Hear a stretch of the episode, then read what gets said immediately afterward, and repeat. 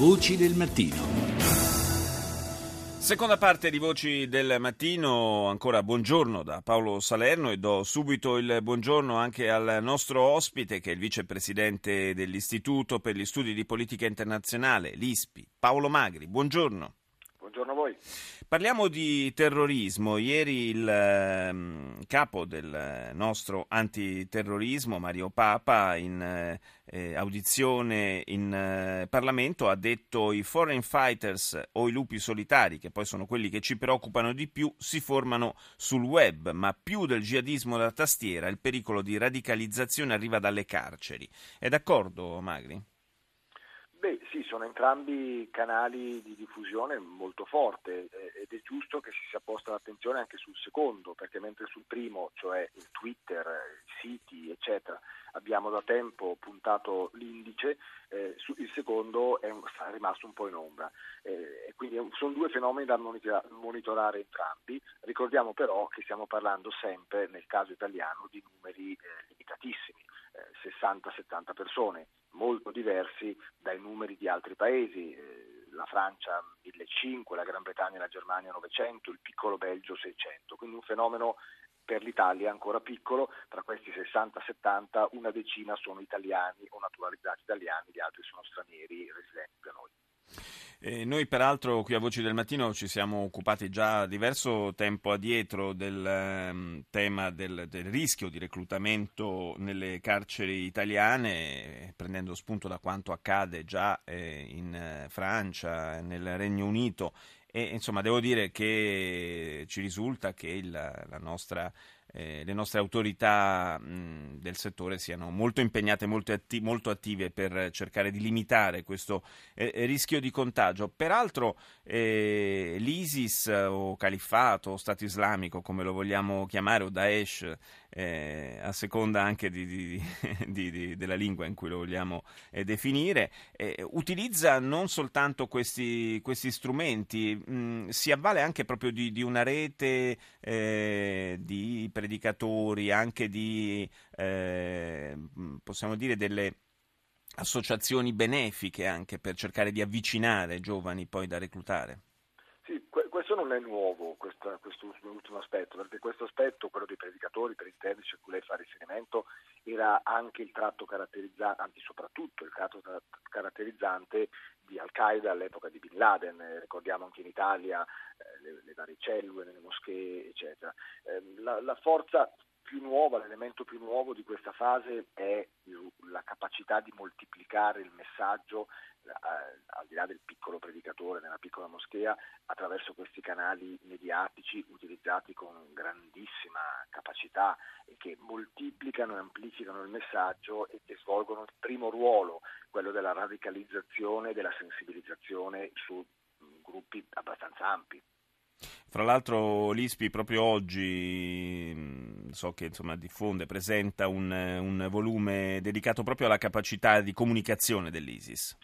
Eh sì, perché l'elemento mm, cruciale di, di, questa fase di, di terrorismo è che eh, questi gruppi hanno acquisito delle competenze molto forti e stanno utilizzando eh, la capacità di imporre una narrativa che in genere noi riconosciamo ai grandi media internazionali. Molto spesso parliamo eh, che la lettura dei fatti internazionali è monopolio di poche testate anglo-americane che danno il ritmo, danno il tono alla comunicazione su questi temi, imponendo linguaggio, letture, eccetera. Ecco, ISIS forte del fatto che in quelle zone non c'è nessuno, eh, ovviamente, eh, vista la pericolosità, eh, gestisce come se fosse un grande ufficio stampa organizzatissimo, quello di una grande impresa, tutti i messaggi che noi siamo in grado poi di trasmettere, di commentare, di discutere. E quindi ha, ha il monopolio della narrativa, dai nomi, dai riferimenti, il parola califfato e, e affianca a questi grandi mezzi utilizzati con i video in particolare una capacità capillare che passa attraverso i piccoli siti,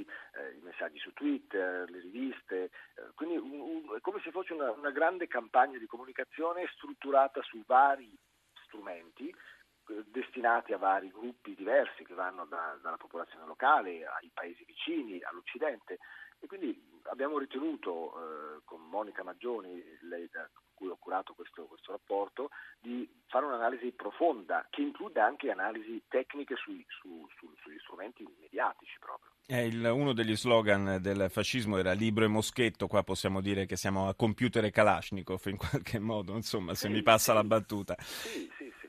Io ringrazio Paolo Magri, vicepresidente dell'ISPI, per essere stato con noi stamani. Voci del mattino. Nella lotta al terrorismo e nella prevenzione degli attentati gioca un ruolo importante il controllo delle comunicazioni, anche quelle sul web. Ne parliamo allora con il garante della privacy, Antonello Soro. Buongiorno. Buongiorno, buongiorno a lei. Come sempre quando si parla di misure per eh, la lotta al terrorismo si parla anche di eh, evidentemente interventi e filtraggi che riguardano il web e questo comporta dei problemi o può comportare dei problemi per quanto riguarda anche la privacy. Lei recentemente ha anche lanciato una sorta di allarme in proposito. Sì, perché non può esserci privacy se non c'è la sicurezza, ma per converso se venissero violati i diritti fondamentali delle persone sarebbe una sicurezza eh, non gradita ai cittadini e probabilmente non possibile. In realtà il termine più corretto per rappresentare il problema è quello della protezione dei dati personali. Nella organizzazione sempre più informatizzata della nostra vita, della pubblica amministrazione, ma anche della vita privata, se eh, non sono forti le misure di protezione dei dati e dei sistemi, sia pubblici che privati, è, è, è facile che queste grandi banche dati che raccolgono le nostre informazioni eh, in qualche modo vengano violate e l'azione del crimine organizzato, dello stesso terrorismo, sempre di più si avvale eh, del patrimonio informativo di cui dispongono le banche dati pubbliche e da questo ne discende che se vogliamo evitare l'11 settembre digitale, come si usa dire, sì. dobbiamo evitare quelle raccolte massive, indiscriminate di informazioni che sarebbero tra l'altro inutili perché difficilmente gestibili, ma soprattutto difficilmente eh, soggetti a una protezione efficace. I servizi segreti, la polizia, ogni organo dello Stato e degli Stati preposti alla nostra sicurezza è giusto che raccolgano tutte le informazioni possibili, ma debbono mettersi nell'ordine di idee di proteggerle immediatamente. Ecco, quindi, quindi di, investire, di, investire, di più nella, nella protezione dei database. Tra le altre cose, esatto. eh, lei faceva riferimento a servizi segreti, forze dell'ordine, ma eh, molti, moltissimi dati sensibili, personali, che riguardano ogni cittadino eh, in realtà sono assolutamente eh, quasi a disposizione del, di, di, hacker anche di, di basso eh, certo. livello eh, perché certo. sono le banche dati, eh, penso alla sanità, penso ad, altri, ad, altre pubbliche amministrazioni, comuni, enti locali, insomma è, è facile ipotizzare che le protezioni siano abbastanza basse e che quindi certi attacchi informatici si possano verificare senza che nemmeno il, eh, il, il, il, gestore del database se ne renda conto. Esatto, noi abbiamo ricerche anche recenti e molto autorevoli sullo stato di protezione delle banche dati italiane a partire da quelle dei comuni, delle, delle aziende sanitarie locali fino alle regioni, ma anche alle banche dati centrali, che rivelano uno standard di protezione dati assolutamente insufficiente. La sensazione, peraltro, che abbiamo noi comuni cittadini è quella un po' di impotenza di fronte a tutto questo, perché pensare di poter proteggere i propri dati personali sembra un po' una chimera. Diciamo che è, è, prima di tutto poi vengono anche gli investimenti e le soluzioni tecniche. C'è un problema culturale.